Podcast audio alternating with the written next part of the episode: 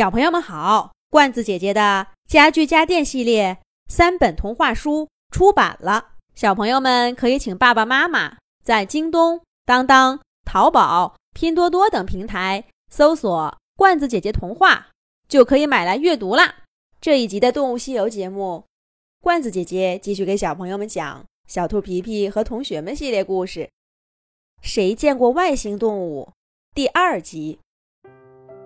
你们说，那个小莫真的见过外星动物吗？画满外星动物的画布挂在教室的墙上。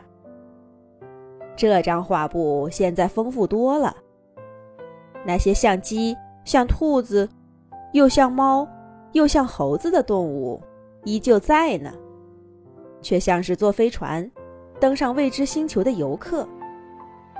而这个星球真正的主人，是那些脖子像一条河、犄角像一座山、嘴巴像一个无底洞的未知而危险的外星怪物们。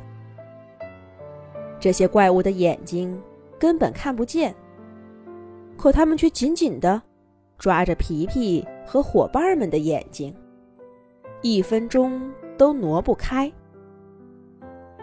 大家就是这样，看着新来的陌生动物，在画布上潇洒的挥毫。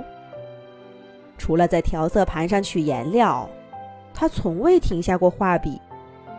他似乎不需要思考，也不需要修改。这些让画布熠熠生辉的形象，好像并不是他创作出来的，而是早就在他脑子里。这会儿啊，顺着画笔。钻了出来，在画布上摆出了各自的模样。所以，当这位陌生动物终于停下画笔，拍拍手说：“我见过外星动物”时，大家既觉得出乎意料，又感到理所当然。而这位新伙伴的声音含混内敛，脸上依旧是那副严肃且滑稽的表情。跟他刚刚挥洒画笔的样子判若两人，仿佛这句见过外星人的话，就跟告诉你昨晚的梦一样平白无奇。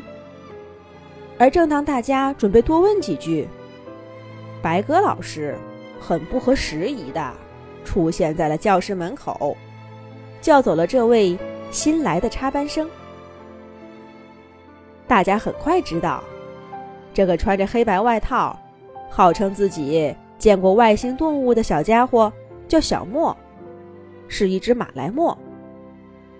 他原本生活在热带岛屿的丛林中，这个学期作为交换生来小镇上学，寄宿在浣熊老师家。白鸽老师按照惯例交代大家要关照新同学，就带着小莫去浣熊老师家。收拾行李了。老师刚一走，小伙伴们就炸开了锅。小兔皮皮第一个发问，姬小飞紧接着说：“我看他是在吹牛呢。外星动物哪是说见就能见的？要真见过，还不早就出名了？可是要没见过，他怎么能画出来？”咱们就画不出呢？也许他是随便涂的嘛。那你也涂一个呀，反正我涂不出来，要不然也不至于画的又像猫又像猴子。小伙伴们吵嚷了一阵子，很快就分成了两派。皮皮、可可和小嘎相信这个小莫真的见过外星动物。所以才画得活灵活现。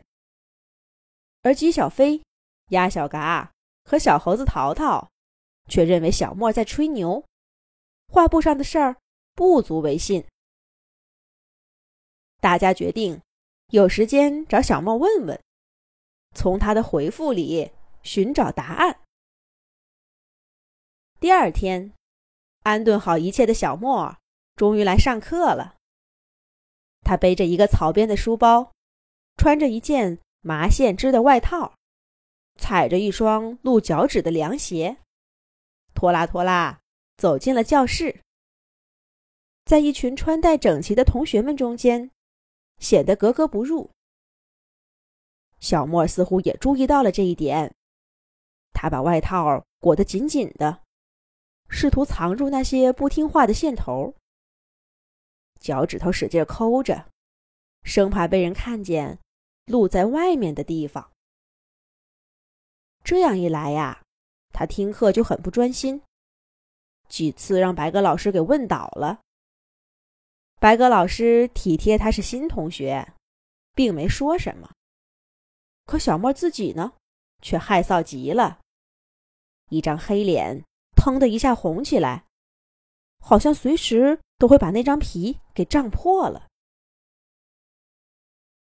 小莫上课紧张，下课也不放松，总是埋着头在本子上写着什么。姬小飞好奇想看看，还没等凑近，小莫就啪的一下盖住本子。捂得严严实实，姬小飞只好自打圆场走开了。一直等到放学了，小妹又忙活了一阵子，才好像松了口气似的。小伙伴们立刻涌上去围住他，七嘴八舌又异口同声的问：“小莫，你真的见过外星动物吗？”